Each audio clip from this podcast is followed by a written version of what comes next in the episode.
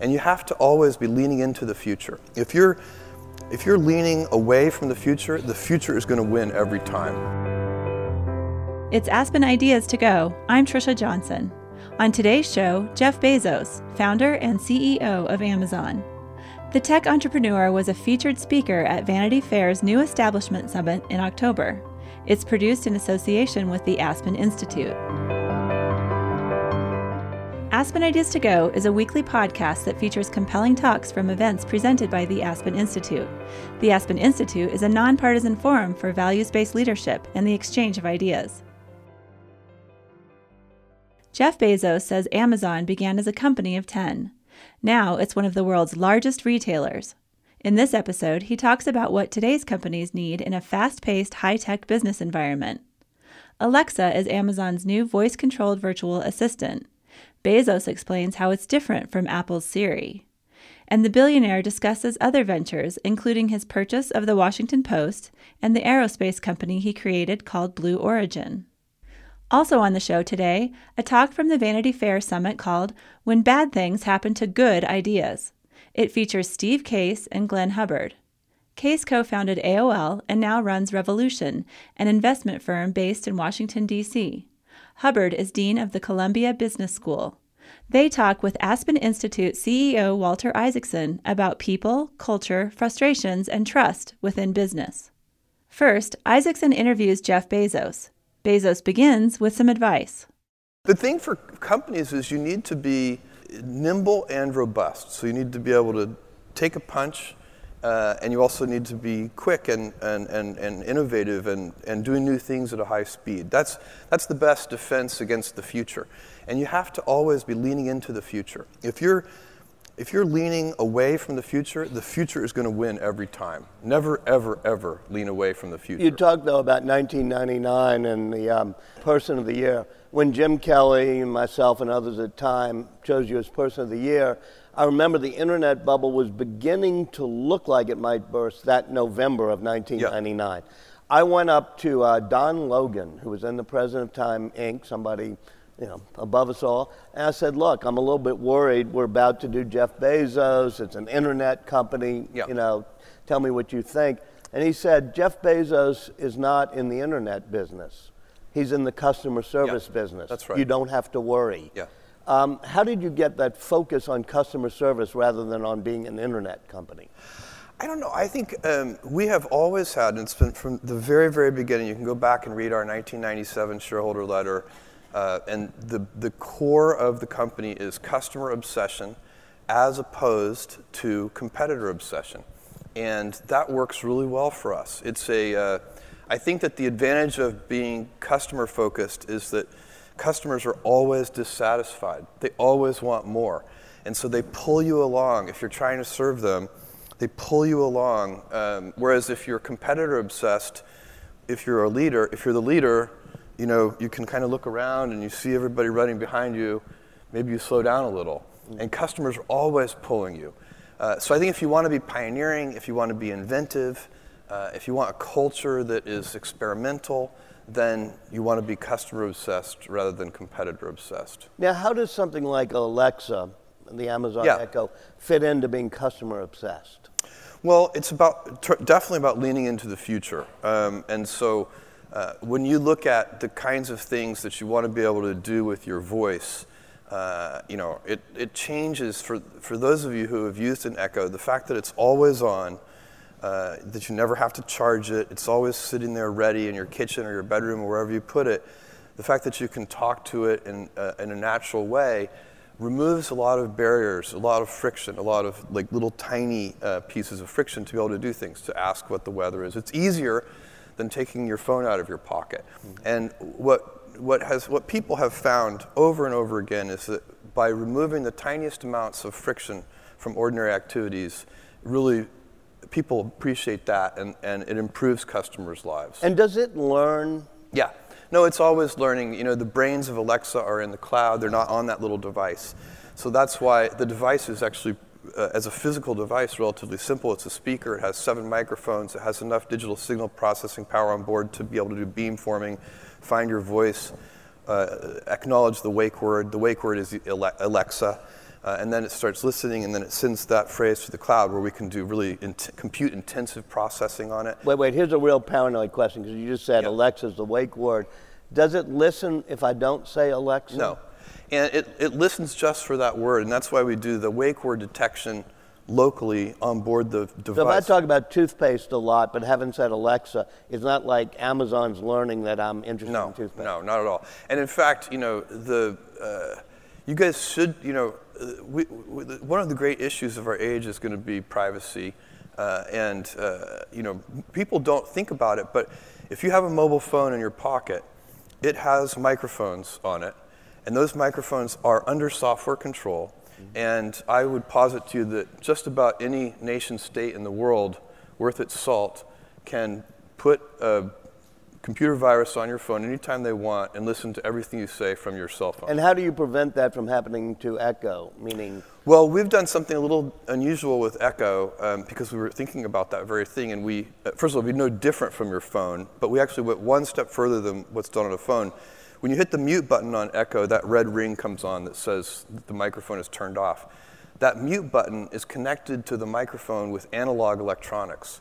So it actually cannot be routed. You can't, you'd have to come physically tamper with the device. You couldn't do it with a computer virus. and so um, it learns, and that got you into the artificial intelligence world, machine learning world, so that you could uh, take been the in- cloud computing and. We've been in the machine learning world for a long time. Um, you know, the uh, machine learning, uh, you know, is I think we're it's one of the things we live in a very interesting time because there are a few golden ages happening, and one of them is machine learning. Uh, you know, kind of specialized AI, and it's uh, you can we're doing everything with it. We're grading strawberries with it. uh, Um, you know, for Amazon Fresh, we, cameras look at the strawberries, and we can now outperform humans on strawberry grading. So, like, that's just I gave you that tiny example to show you that artificial intelligence and machine vision and natural language understanding, these kinds of amazing things that just 10 years ago were science fiction, are going to be very helpful in ev- everywhere. You bought the Washington Post, and at least the myth is you did it almost on a handshake without a whole lot of. That's due not a, that is not a myth. I did zero due diligence. Oh. I did not negotiate. I um, accepted the That's asking. I'd love to sell I yeah. accepted the asking price.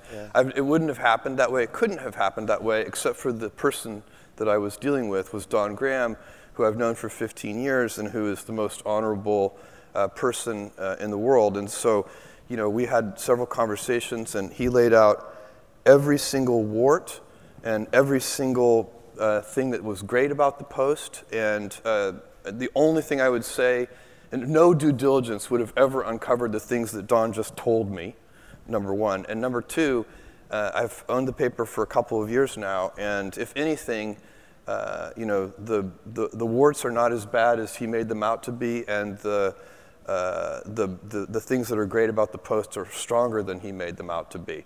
So, uh, how could I have ever have duplicated that with some kind of due diligence process? And you've, over the past two years, talked about an emerging view of what a business model could be. Give me some of the thoughts of what a business model for the Washington Post could be in the next five years. It's, I think it's very, very simple um, what we have to do at the Post from a business point of view. First of all, what makes the Post great is not our business model. What makes the Post great is the tradition of investigative journalism and all the things that they have in the newsroom. I think the newsroom of the Post is absolutely killing it. I'm incredibly proud of that team. Marty Baron, in my opinion, is the best executive editor of any newspaper anywhere in the world. And, uh, and the Post has they're very the, the culture at the post is very unusual because they're they, and they, they have a, a they're kind of swashbuckling but they're like professional swashbucklers. And they uh, which is you don't want just swashbuckling you know without professionalism swashbuckling just gets you killed.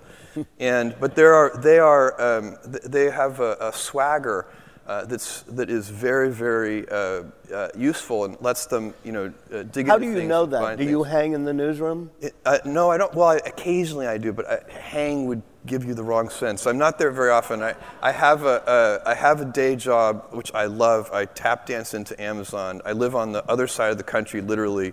I called Washington D.C. the other Washington, um, and so it's it, it's a um, it's not practical for me to be there all the time.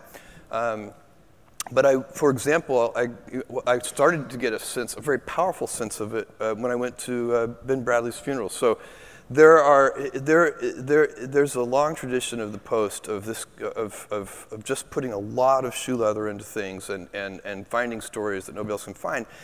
And the Post is very lucky because it is physically located in the capital city of the most important country in the world. And uh, as a result, they have lots of contacts and lots of opportunities because of that physical location. And you basically tied the New York Times yeah. on digital, and perhaps with your uh, tape of uh, Donald Trump and Billy Bush, that's probably not counted in yet. That'll take you way ahead of the New York yeah. Times. Yeah. How do you monetize that? The politics team, the Post, is just doing a great job this year, and, and uh, I'm super proud of them. The, um, here's what, bit from back to the business question. Um, and I don't know that this approach is accessible to all newspapers, but I'm very confident it is an approach that will work for the Post. What we need to do is we need to move from making a relatively large amount of money per reader mm-hmm. on a relatively small number of readers. Mm-hmm. That was the traditional Post model for decades. Very successful model, by the way. Um, uh, and we need to move from that to a model where we make a very small amount of money per reader on a much, much larger number of readers. Does and that so, uh, require micropayments or small payments? I don't think so. I think we can do it with an, a combination of a subscription model and an ad model. We'll see. But, but why would be open to micropayments? I, would be very interested I mean, in the, in the I, Amazon world too. I don't see it. Evidence yet, but these things can change I don't see evidence yet that consumers are amenable to those kinds of micropayments. But, uh, but we've seen this change. You know, in the early days of music subscription service, mm-hmm. consumers were not amenable to music subscriptions. They didn't want that. They wanted to buy music a la carte. Today, that's flipped around. And so uh, habits and behaviors and patterns of consumers do change slowly over time, and maybe one day they will pay. And you keep by the Amazon and uh, the Post separate, yeah. but in your mind there would be a connection between. All right, we should enable really frictionless 10, 15, 20 cent payments. That could be done through Amazon, also through the Washington yeah. Post. Yeah. Do you ever see a world in which we're going to have those type of let me buy the paper today for 10 cents as opposed to subscribe? I, I, again, I think, you know, it's possible. I'm, I'm currently a little skeptical about that. I think there's so much advertising supported news out there mm-hmm. that, that it's d- maybe difficult to get people to pay 10 cents. Get back to the shoe leather. At the very beginning of um, this campaign, I think Bob Woodward talked a little bit about it too. You decide to throw the kitchen sink and everything to a book on Donald Trump. Um, how involved were you in that decision? Zero. That, that was, was, Marty. Marty that's Marty Baron's decision. I don't. I do not uh, introduce myself in any way into the daily activities of the newsroom.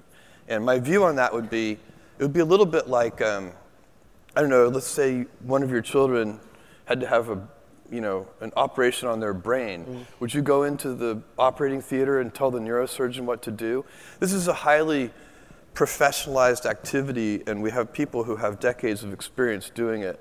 Um, and so I, I, I help or try to help at a much higher level than uh, then then you know how, should we do should we cover this story or that story or well, one the, person who doesn't know by the that. way Marty is got, Marty and his team by the way Marty just has an, awesome team. They have good taste in these matters. Right. that's really that's we that's critical. with Marty. Incredibly lucky. And again I did not hire Marty. Marty was there already when and again it's one of the things that Don Graham told me was great about the paper and he was right. Same thing with Fred Hiatt, or who leads the editorial pages uh, Fred Ryan who's the publisher um, was just a great team. Shailesh, who runs technology, mm-hmm. killer team.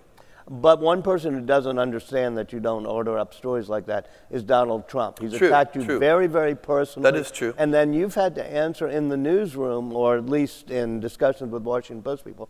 How do you respond to those attacks? And what do you well, think of Donald Trump for so, doing it? You know, he's done it a couple of times uh, with me. He's done it with many people. I'm not, uh, you know, I'm not uh, unique. Carlos, I'm not, I'm not unique by any means. But but, uh, you know, when he did it the first time, my instinct was to take it very lightly. And in, in fact, I did take it lightly. I sent a, uh, what I thought was a humorous tweet um, that had you know hashtag send Donald to space uh, yeah, hey. final thing in the hashtag.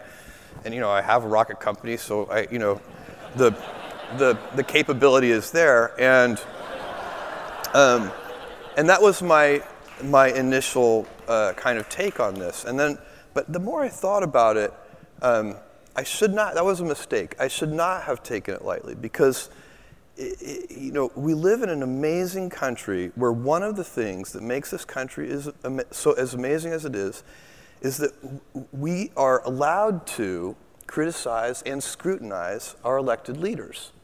And there are other countries where if you criticize the elected leader, you might go to jail, or worse, you may just disappear. And uh, that, that uh, in, uh, the appropriate thing for a presidential candidate to do is to say, I am running for the highest office in the most important country in the world. Please scrutinize me. Mm-hmm. Please scrutinize me. And that would, by the way, signal great confidence. It would be a leader thing to do. Uh, and, uh, you know, that's not what we've seen. And, and to try and chill the media um, and, uh, and, and sort of threaten retribution, retaliation, which is what he's done in a number of cases um, for, uh, for certain you know, people involved in the media. It just isn't, it isn't appropriate. We have, we have freedom of speech in this country. It's written into the Constitution. But the Constitution, except for our norms and our behaviors, the stories we tell ourselves as a nation about who we are, it's just a piece of paper. There are a bunch of nations that have written constitutions that they don't pay any attention to. People still disappear. And you think that Donald Trump has crossed the line on the norm to be dangerous? He's eroding, on issues like that, he is eroding. I don't know how dangerous it is because I think the United States is incredibly robust. We have, you know, we're not a new democracy. We're very robust. But it is, you know, it is inappropriate for a presidential candidate to erode that around the edges. They should be trying to burnish it instead of erode it. And, um, and, and when you look at the pattern of things, it's not just um, going after the media and you know, uh, uh, trying to, threatening retribution for people who scrutinize him. It is also um, you know, saying that uh, he uh, may not give a graceful concession speech if he loses the election. Uh, that erodes uh, the, our, our, democracy around the edges. You know, saying that he might lock up his opponent if he wins erodes our democracy around the edges. These aren't acceptable behaviors, my opinion. Well, thank you. And by the way, before we move on, I want to thank you in terms of the Washington Post, which has really hit it out of the park this year when it comes to political coverage. Thank, thank you. you. Thank Even if Marty deserves the credit, he does. I'm going to applaud you. He does. I will accept that uh, compliment on behalf of the amazing team.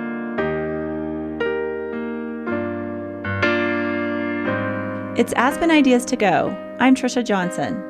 Today's episode features Amazon founder and CEO Jeff Bezos in conversation with Aspen Institute president Walter Isaacson. Going back to artificial intelligence, suppose I had Alexa and Siri yep. sitting right here. Um, which one uh, what's the difference between the way they learn, the algorithms they use? Well, I don't know a lot about the internal uh, operations of Siri, so it's hard for me to answer that. Um, you know, uh, Alexa is, uh, uses uh, a, a, technique called deep learning that a lot of the a lot of the uh, uh, new machine learning systems are using deep learning at least as one element of what they're doing. Uh, and, and she's continuously learning as she interacts with you, getting better, trying to understand um, not only your speech patterns, but also the kinds of things that you're interested in. things as simple as music, but more complicated things too. Well, when I look at what you're doing in AI, cloud, machine learning, space, whatever, it makes it seem like you're more of a science geek than a entrepreneur, you know, just a pure entrepreneur. Uh, I'm going to play biographer for just a little bit. Um, growing up, yeah. and I know how wonderful your parents are, yes. Jackie and Mike. What was it that caught on to science? What, what gave you this uh, background? You know, I don't know. Um, you don't get to choose your passions. Your passions choose you. I uh, watched Neil Armstrong step onto the moon when I was five years old. Uh, had a huge impact on me, and um, I read, you know, hundreds of science fiction novels by the time I was 12 or 13. Uh, I always liked science and math. Uh, went to Princeton to study physics and to switching to computer science. But did you have a grandfather or a mother? Or a oh, I had, you know, I'm, one of the, you win a lot of lotteries in life and you lose some lotteries in life. And one of the great lotteries that I won was role models. And uh, my uh, mom, who, you know, you know my parents, uh, my mom had me when she was 17 years old. Uh, she was pregnant in 1963 in Albuquerque, New Mexico, in high school, and which was not cool. Um, and, uh, and the principal tried to kick her out of school and and uh, my grandfather, we called him we, Pop, mm-hmm. he went to uh, bat for her and met with the principal and said, Look, you, you, can't kick her out of school. She's allowed to finish school. And the principal cut a deal with him. He said, Well, she can stay and finish high school, but she can't have a locker and she can't do any extracurricular activities. My grandfather, being a very wise man, was like, Done, that'll work. so, uh, and so, you know, my dad is a, a Cuban immigrant, uh, came over uh, part of Operation Pedro Pan right after Castro took over. Two weeks in an Everglades refugee camp, picked up by a Catholic mission with 15 other Cuban boys.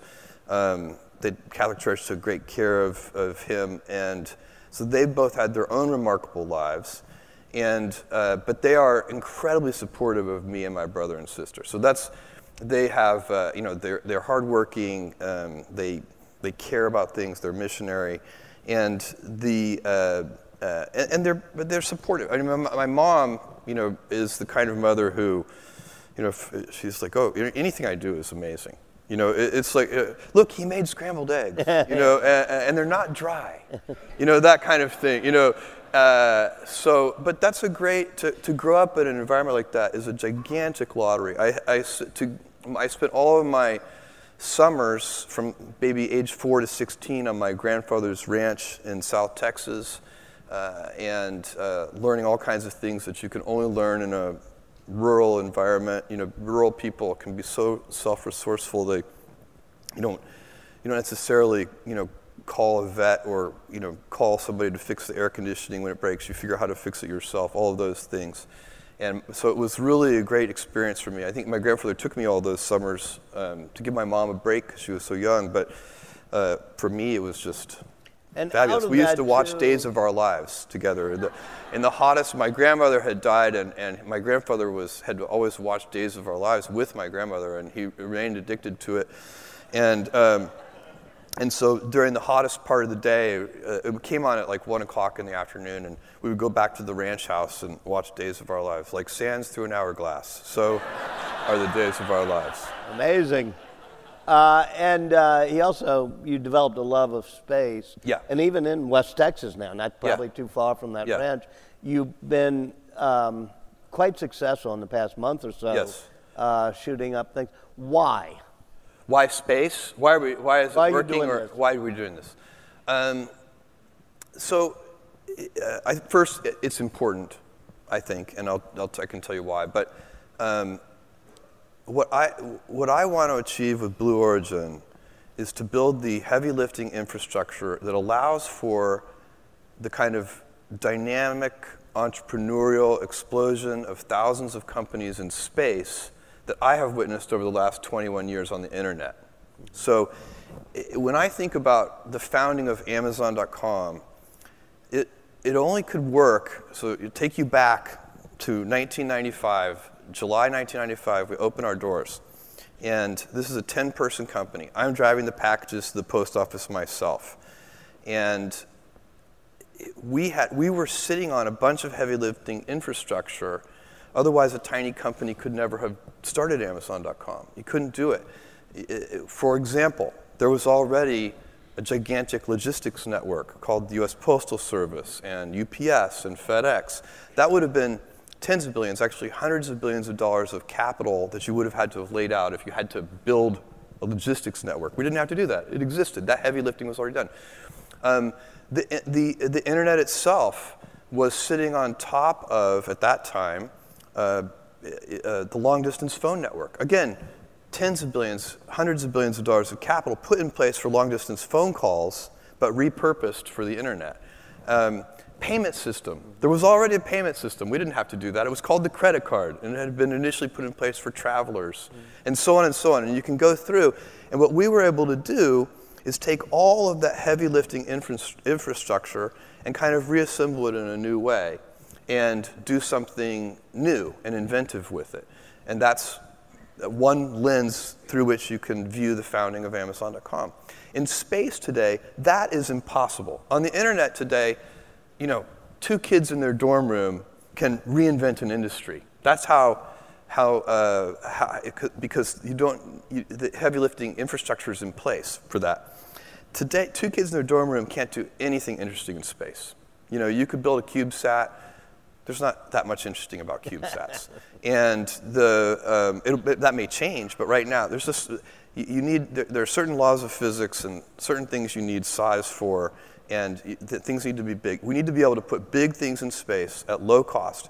And so, if I'm 80 years old and I can say to myself that Blue Origin did the heavy lifting you know, I'm using my Amazon winnings mm-hmm. To do a new piece of heavy lifting infrastructure, um, uh, uh, which is low cost access to space. Vehicles have to be reusable. You can't throw them away. Throw away space vehicles every time, you're never going to lower the cost. So we're trying to lower the price of admission into space so that thousands of entrepreneurs can then do amazing, surprising things. Nobody in 1995 so that much. Just nobody in 95 predicted Snapchat. Right. You know, it's like, I can't predict for you what amazing entrepreneurs, brilliant, amazing entrepreneurs will do in space. But I know if I give them low-cost access to space, some brilliant, you know, 22-year-old is going to figure it out it's one of those things about what companies get sustainable. It's those that provide platforms upon which others can build. If you, Amazon if you empower it, others, empower others to do things. So AWS is like that. Kindle Direct Publishing is like that. Our third-party selling business is like that. Fulfillment by Amazon is like that. Every time you figure out some way of providing tools and services that empower other people to deploy their creativity you're really onto something. Let's turn up the lights and people come up to the mics, and as they do, one final question. You got into the studio content creation business, Mon- Monster by yeah. the Sea. What's the whole point of that? Well, um, uh, Manchester by the Manchester Sea. Manchester by the Sea. Yeah, um, it's, it's, uh, the, the content creation business is, we started this thing called Prime, long, long time ago now. And the founding benefit of Amazon Prime membership was fast free delivery. And we started now, quite a number of years ago, adding uh, streaming videos to that. And we started with things like Gilligan's Island. You know, literally it was, there were 10 or 20,000 videos when we started, and they were all uh, kind of reruns. Uh, and but you had Days of Our Lives. I, I don't know. I don't, I don't know. And we did have Star Trek, okay. um, the original series, and um, so we had a few things, and and and, and people liked it. And so then we started licensing more expensive content, and people liked that. And then once we got to a certain scale level, it just made sense to start to create our own content. And what it allows us to do is to participate, and this is another of what I, th- I think that uh, you know, machine learning is a golden age. I think uh, space is about to enter a golden age, and I think that TV is about to enter a golden age. The, the, the uh, may already be in the middle of one. You know, uh, we can do things uh, at Amazon Studios that a broadcast network would not be smart to do. So, for example, uh, Transparent, uh, which is an amazing show created by an amazing storyteller named Jill Soloway, could never be successful on a broadcast network. It's it, we, on a broadcast network, it, you can you, you can scale is important, and you can be like uh, everybody's third favorite show, and that will be successful. But on on streaming services like, like Amazon Prime, you really want to be somebody's favorite show. And so it allows you to go to take more risk. It allows you to be a little gutsier. You do need people with great taste, and you know, uh, like like Jill Soloway, to so it's not just random gutsiness. You know that won't get you anywhere. Number one on the Vanity Fair establishment list. Now we know why. Thank you. Thank you.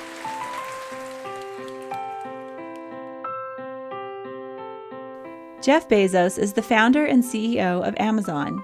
He created the aerospace company Blue Origin and owns the Washington Post. He spoke with Aspen Institute president and CEO Walter Isaacson. Next, Isaacson sits down with Steve Case and Glenn Hubbard at the Vanity Fair Summit. Their conversation is called When Bad Things Happen to Good Ideas. Hubbard is Dean of the Columbia Business School. Case co founded AOL and now runs the investment firm Revolution. Vanity Fair puts out an annual new establishment list that recognizes Silicon Valley hotshots, Hollywood moguls, Wall Street titans, and cultural icons. Case was number one on the list in 2000. Walter Isaacson. A long, long time ago, when this first began, and AOL and Time Warner merged, you were You're number getting right one. into it, aren't you? You were number one on this list. Was, You yeah. beat uh, Steve Jobs, Bill Gates, Rupert, and then after you got the Time Warner merger together, you were off the list totally. Whoa. Well, thank you for pointing that out, Walter. Now, when I was coming in today, I did feel a little post-traumatic stress, and I saw this picture backstage from uh, the Sun Valley conference, I think it was, you know, 18, 19 years ago. Boy, I was, I was young back then and looked so innocent and idealistic. But no, it was actually it was after the merger that uh, when we announced the merger, I was number one on the Yeah, but then list, and the merger was. A year later, I was off the list completely. So What was it, like, a by the way? Did you take to fall. drink or drugs, or did, did people like me remember who you were?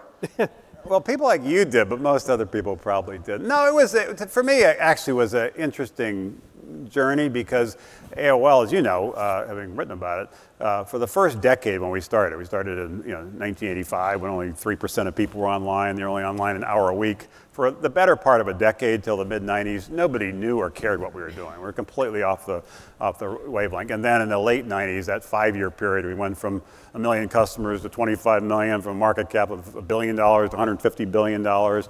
And so that was a pretty brief, you know, kind of uh, you know, period. So uh, it was. Uh, I always took it a little bit in stride on the way up, and therefore was able to kind of take it. But I, I was with stride and maybe a actually trying to on the way uh, down.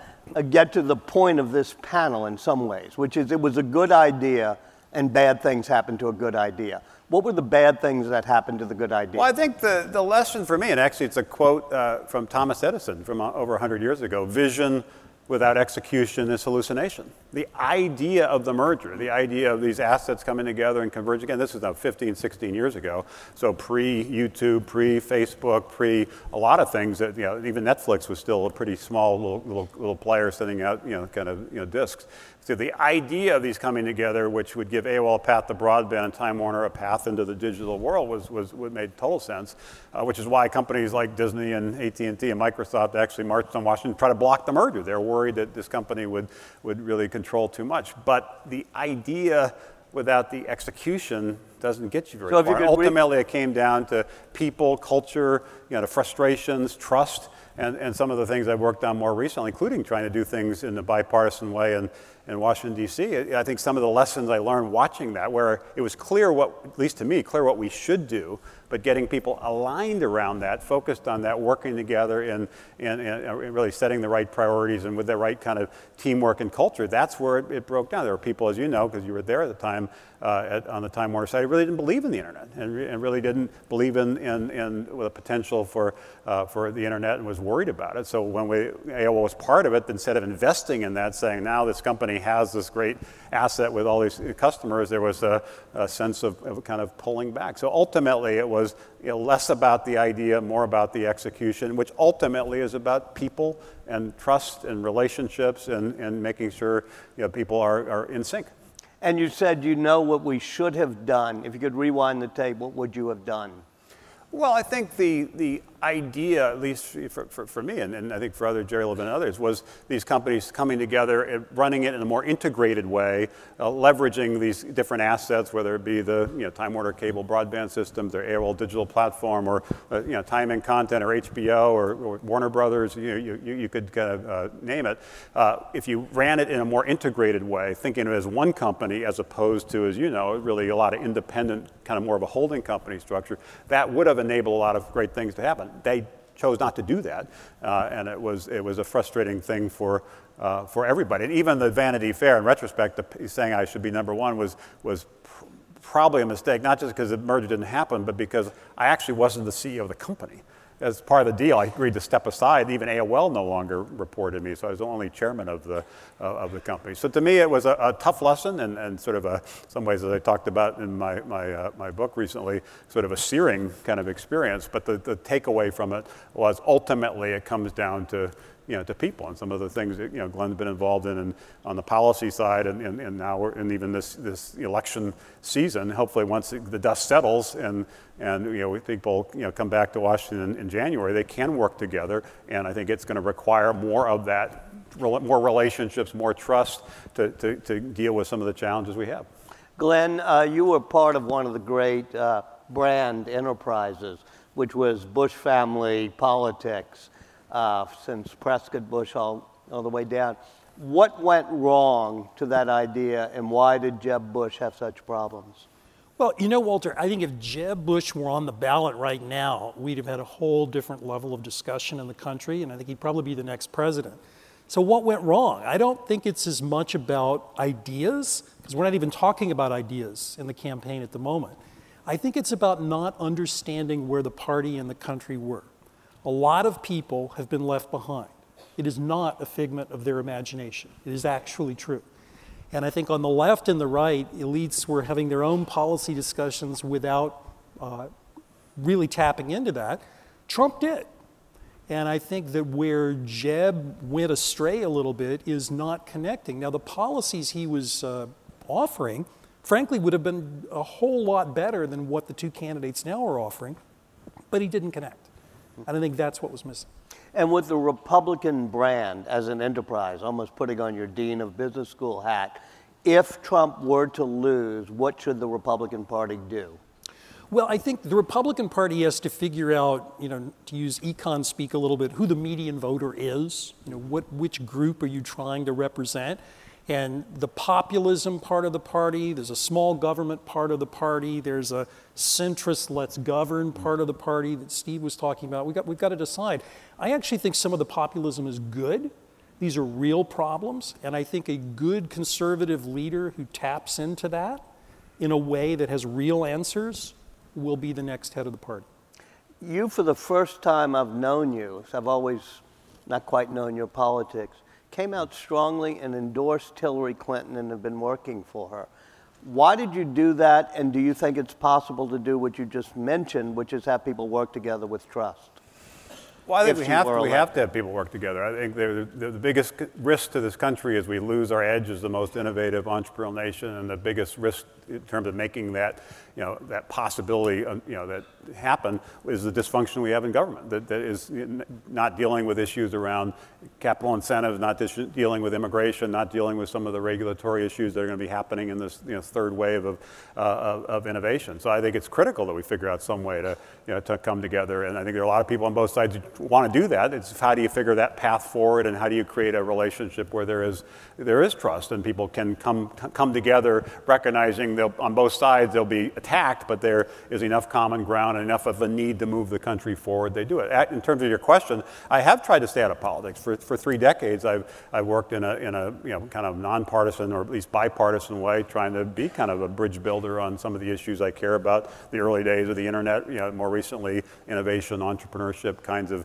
issues. I just decided, you know, this year it was a pivotal election. I, I, I understand that and Donald Trump has business experience, is more entrepreneurial, so in some ways it'd be a more natural person to you know, to back, but the reality is there's no there there in terms of his policies around the economy, around technology, around innovation. And Hillary Clinton, who I've known for you know 20 plus years, has laid out a very specific kind of you know, set of proposals to try to move the country forward. So ultimately, to me, it became is it, is it a, it's an election where one candidate is talking about the future, the other candidate, for the most part, is talking about the past. I always want to err on the side of the future and lean into the future. So I decided to make an exception this year and and, and, and support her because I think she is the right person uh, of the two candidates to, to move forward and deal with some of the challenges which are significant because we're now seeing the globalization of capital, the globalization of entrepreneurship, and there's a real risk that we're getting complacent as a, as a nation and could lose our edge, could lose our lead. So it really is not just about this election, it's really about the, yeah, I think the future of the country. If I could jump in on this, I, I think a lot of what has people frustrated is the idea that Washington has failed them.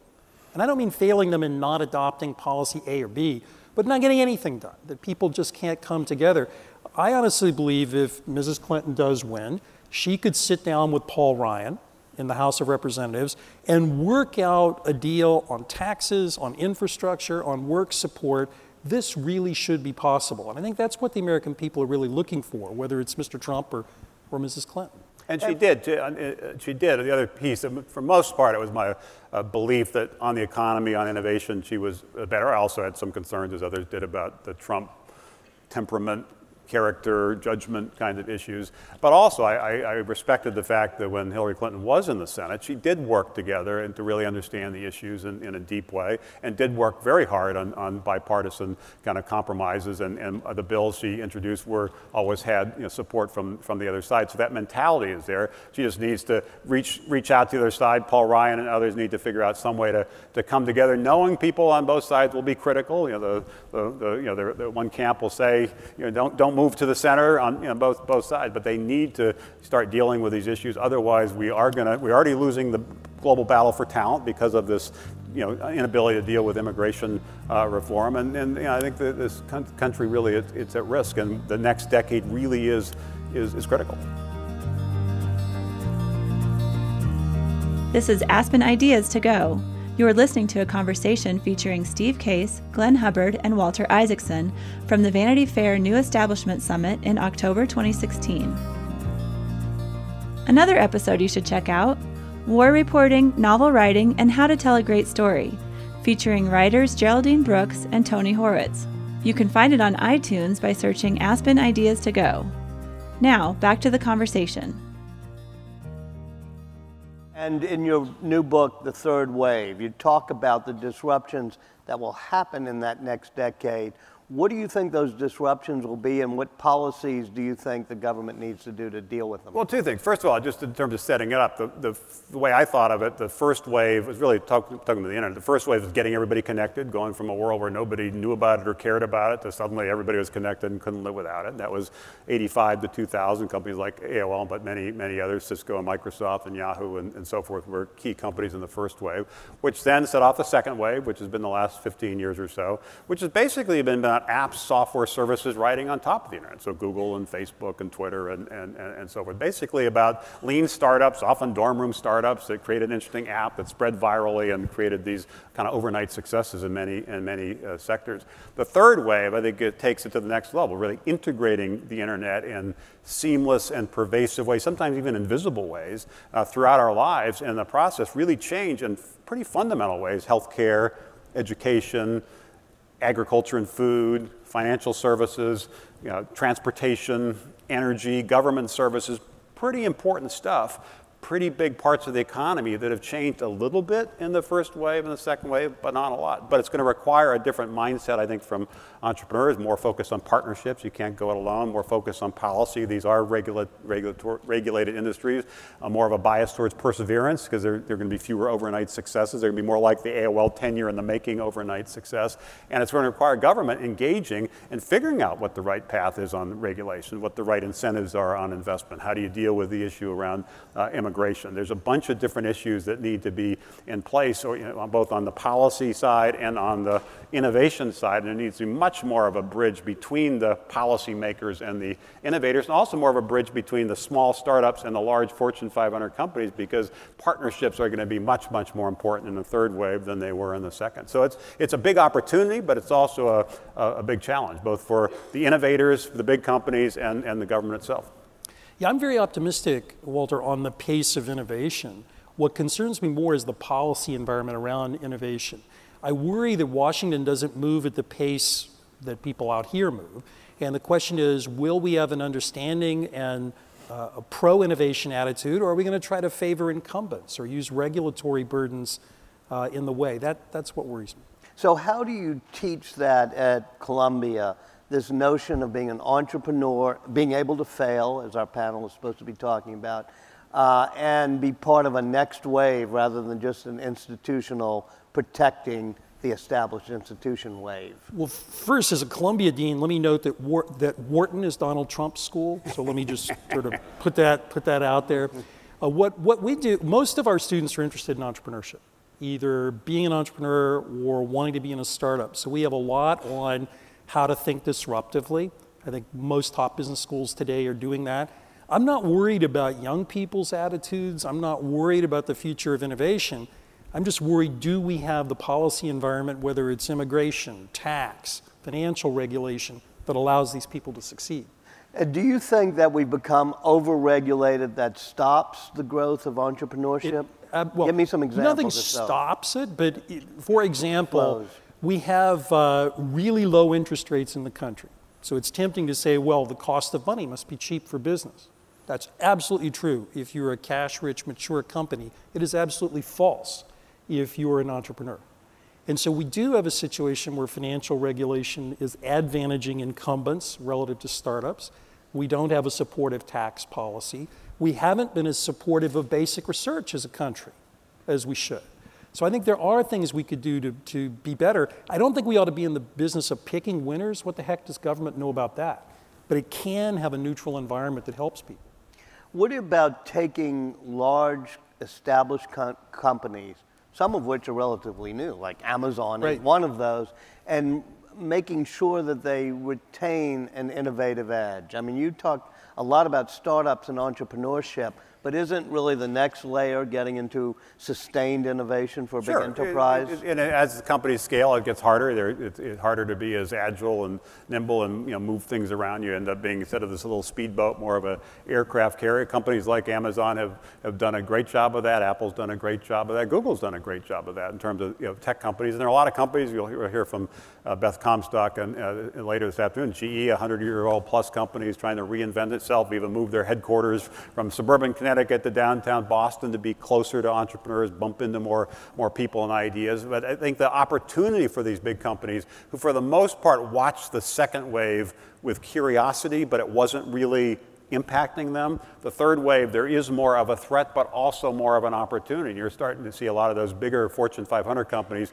playing offense, trying to figure out how to partner with entrepreneurs, recognize that, of course, they're trying to innovate within the company, but there's more smart people working for somebody else and, and a lot of ideas outside their company. How do you connect to that and almost build a network around your company, an API, if you will, around your company? And the small companies recognize in these sectors, education, healthcare, partnering with these big guys actually can accelerate their growth. So there's much more of a, a desire on both parts, a need on both parts to, to drive partnerships. So that's what's going to allow some of these Fortune 500 companies to be nimble. At the same time, the data is pretty compelling. It, you know, over half of the Fortune 500 companies turn over every 25 years. There is a churning process, which is for the most part a healthy process. But if you want to be on the list 25 years from now, it's not just about what you do within the company, it's how you connect to other innovators around the company pick up on that. What will cause Fortune 500 companies to fail in the next 25 years, and which ones do you think might fail?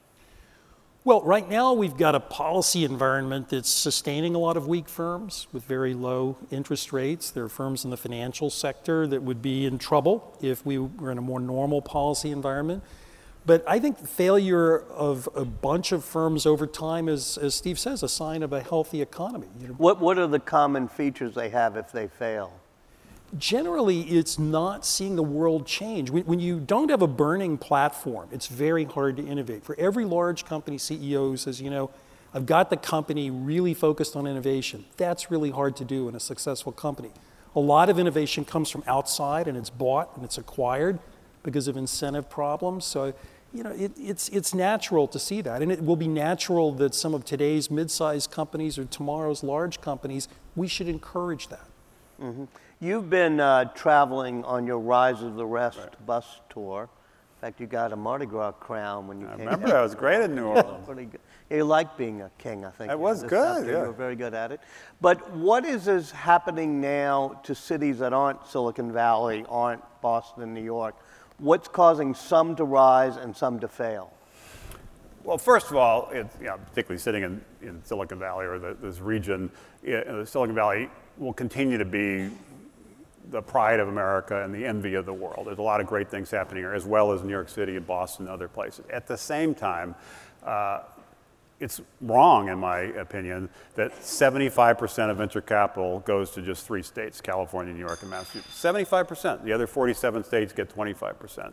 And so, what we're trying to do with this Rise of the Rest initiative is level the playing field so every entrepreneur everywhere has a shot at the American dream. And every community in the country has the opportunity for some of these breakout companies to create the jobs, which create the opportunity that lift up these, these cities. So, that's the main reason to do it. We visited now 26 cities on, with, our, with these bus tours just a couple weeks ago. I was in Nebraska and New Mexico and Arizona, Utah, you know, Colorado. And there are great companies being built here, but the stories aren't being told uh, of both the companies and, and the cities. In terms of the, the question, it requires uh, a, a, culture change in many of these places. One of the great things about Silicon Valley is sort of its fearlessness. Anything is possible. There are parts of the country that are more cautious and risk averse. How do you create that culture around risk taking? How do you create more density in terms of collaboration? Sometimes physical spaces help do that. How do you get more capital off the sideline? There's often wealth in those cities, but it's not really focused on the startups. So creating more angel networks. How do you create uh, an environment where talent wants to stay there or move back there? There's been a brain drain in the past couple decades. A lot of people in the middle of the country felt they had to be in California or New York if they want to do something in the tech world. That's beginning to change. How do you get people graduating from Arizona State University or, or, or other places to stay where they are? And how do you get some people, the boomerang of talent, to to, to move back. So there's a bunch of plays that are, that are, that are clear uh, that the cities have to run to, to emerge as stronger startup communities, and it's happening. The rest is rising. It's going to accelerate in this third wave, in part because 75% of the Fortune 500 companies are in the middle of the country, and if partnerships are more important, as I believe they will be in the third wave, will advantage the startups that are closer to those companies. One partnership that I think is incredibly important is universities in the business community. Right. so the cities you mentioned have very close ties between the finest universities that are there in business. That should be happening all over the country. And that's a natural. But you do notice business. that even in, we are talking about Mississippi, the only town in the Delta country and around there of Mississippi that's still thriving is Oxford because yeah, it has a university. university. We're about to go to Q&A, but let me just put a point on something you said, which is you want to make sure everybody has the opportunity and that venture capital right. goes to these coasts. What percent of venture capital goes to African Americans? 1%. And, and uh, the, the, issue of inclusiveness and trying to level the playing field is partly about place, but also about people. You know, the data is actually quite troubling. 1% to African Americans, 1% to Latinos, only 10% to women. 90% of venture capital last year went to men. So it, it's how do you create this opportunity, which is a fairness moral thing to do, but also as an economic thing to do. How do you get everybody who has an idea on the playing field with those ideas? Some of them are going to break out and be the next Googles or Under Armours or Chipotle's or, or what have you. But right now, it's, it's that playing field is, is, is, is not level. One other point on, on the issue of the rise of the rest, you know, examples of what's happening, two in particular. Uber, which of course is one of the most iconic Silicon Valley companies, is basically betting its future on Pittsburgh. They have 500 engineers now. They pulled out of Carnegie Mellon. Their driverless car operation, ground zero for that is Pittsburgh. They have cars on the road right now in Pittsburgh. So it's interesting the company started in Silicon Valley is basically saying its future is in Pittsburgh. And the other one is Magic Leap, a company that raised $1.3 billion of capital, including from Google in Silicon Valley, Alibaba in China, and in the, in the AR, you know, kind of VR space. And where are they? Fort Lauderdale, Florida. So this is happening. We're just trying to promote the, these stories and promote these cities and try to level the playing field so the American dream really is available to everybody everywhere. We uh, questions, please, or step up to the plate if you would. Uh, anybody uh, there? Uh, while we're waiting, uh, would you pick up on the equity and fairness issue? For venture capital? And for people who want to be entrepreneurs. Why is there so much of a divide and opportunity in this country? Well, I think there's two kinds of divides and opportunity. One is about access to capital for entrepreneurship, but an even more basic one is the divide in work and opportunity. For everybody in this room, the number of people looking out for you, wanting you to work in their firms or organizations is high. There's a lot of talent in America that doesn't have that opportunity. And that's a story about better education, better training, better support for work, and we're just not doing it. And that ties in with the earlier discussion about the Clinton Trump decision.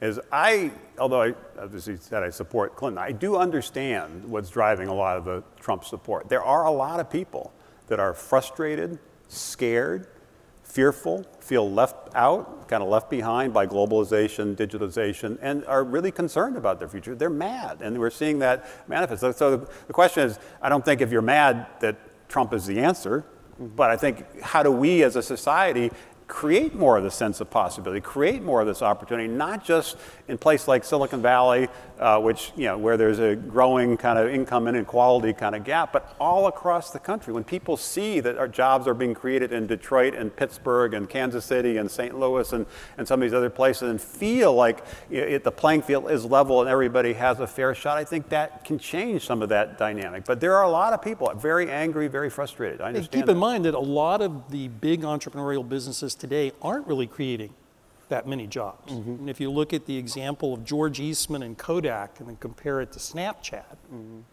very different job creation. Yeah, but a place like Rochester, which is where he built his firm, is suddenly coming back. Why is yes. that? Well, because you do have an infrastructure. You have a university, you had a science based community, you had Xerox there, you had Kodak. And yet there's still the frustration you talked about. If I may oversimplify your economic views that I've read you, you've generally been in favor of free trade. You've generally Absolutely. been in favor of a comprehensive immigration. You've generally been in favor of technology as being a driver of advancement. Does the rebellion that's happened in the past few years and led to Trump made you rethink any of that? No, but what it has made me think is we haven't done enough as a country for people who've been left behind. We just haven't. On the right, people say, well, we don't want to spend the money for the kind of education, training, work support on the left, people would rather put folks on the dole, but nobody's doing anything in the middle. Mm-hmm. No, it's, it's, totally right. And I, I, think we have to be careful, particularly in audiences like this, the Vanity Fair conference in San Francisco, uh, not to believe, you know, that the way we see things is the way everybody else sees things. And you know, spending all this time traveling around, I think it's about five, six thousand miles on a bus and seeing different parts of America, uh, yeah, I see this firsthand. As I said, there are a lot of people uh, you know, who are feeling left out because, to a large extent, they have been left out, and, and, and there is a need for more job training. But the, the, the optimism in me, entrepreneurs are always optimistic. I just keep reminding myself that 200 years ago, 90% of us worked on farms. Now it's 2%. 88% didn't lose jobs. We created new jobs. We created this industrial revolution. We created this technology revolution. What's the next revolution, which I think is going to tie in with some of these third wave sectors? And how do we do that in a more dispersed way so opportunity comes to all these cities, not just San Francisco, New York, Boston? When you say what's the next revolution, you've talked about a couple things that still need to be disruptive, whether it's finance, healthcare, whatever. Give me something more specific that you think might be the next big thing. Well, I think, I think it's going to be a big thing in all these different sectors. I think in, if one of the things that doesn't get as much attention, but I think is going to be huge, is the food industry. It's a $5 trillion industry. For a venture capitalist, the total addressable market, TAM, 100%. We all eat. And this country, by the way, we don't eat three times a day. We apparently eat 4.7 times a day, which is its own, its own issue. Uh, and the, most of the brands are you know, things we grew up with. They're half century old. You know, most of them are you know, kind of with a model around more industrialized, kind of processed approaches. So you know, the challenge is sort of the big food companies and some of the fast food companies like, like McDonald's are going to intensify in the next decade. You're going to have a whole new generation of, of brands that emerge that are really kind of leading the way. We're going to see similar things in other sectors, financial services. There's a lot of discussion in, in Washington about the too big to fail banks. I, I, if I was running a bank, I'd be worried about too big to innovate because there's now thousands of fintech startups all over the country, indeed all over the world, that are chipping away at different parts of that conglomerate uh, franchise. So I think this dynamic is going to cut across healthcare, education, all these sectors, which, by the way, if you add them all up, it's more than half of the economy that hasn't really been disrupted yet, but's up for grabs in this third wave. And that's why the innovators, the entrepreneurs who figure this out, figure out the partnerships, figure out the policy, and provided we as a country get the right kind of policy kind of framework in place, you know, this next wave could be the biggest wave of all. So what's the next big thing? Well, I, I, agree with Steve. Almost every industry is ripe for disruption. Where I am in New York, the fintech revolution is huge. My own sector in education is going to be massively disrupted. The question for policy is whether we have the right environment for an innovation. You know, Abraham Lincoln once told a story of a steam engine in Alexandria in ancient times, mm-hmm. but nobody had a policy of how to make money on anything. So it's later James Watt. So and policy the, matters, not just ideas. And the final question is, what's, what do you think will next fail? What do you think will be off the list? Company now, uh, just going to be blown what away. I'm, what I'm most worried about is a failure of public trust in, in institutions. Uh, that, that worries me the most. In terms of companies, you know, as I told you, a more normal financial environment is going to expose some things. My graduate Warren Buffett always says, you know, you don't know who's swimming naked till the tide goes out. Yeah. So we'll, we'll find out.